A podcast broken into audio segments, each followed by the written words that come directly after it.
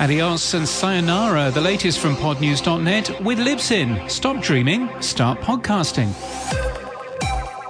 Spanish language premium podcast company Sonora, which charges €4.99 a month to access its fiction and documentary podcasts, is to switch to an ad funded model.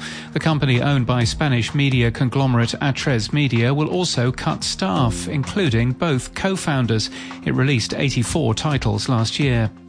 Audm, the article narration company bought by the New York Times in March 2020, has been closed. As of July the 1st, the website redirects to a promotion for the New York Times audio app, and the Audm app is no longer available for download.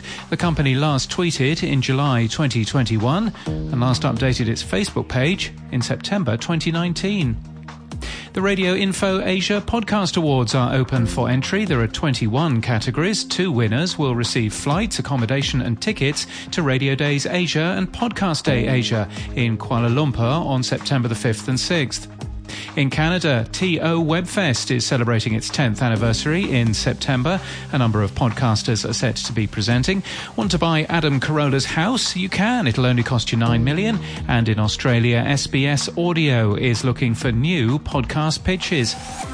And in podcast news, one minute remaining. Stories from the inmates is celebrating 2 million downloads. Host Jack Lawrence speaks with inmates serving lengthy sentences in the US about their convictions for a range of different serious crimes.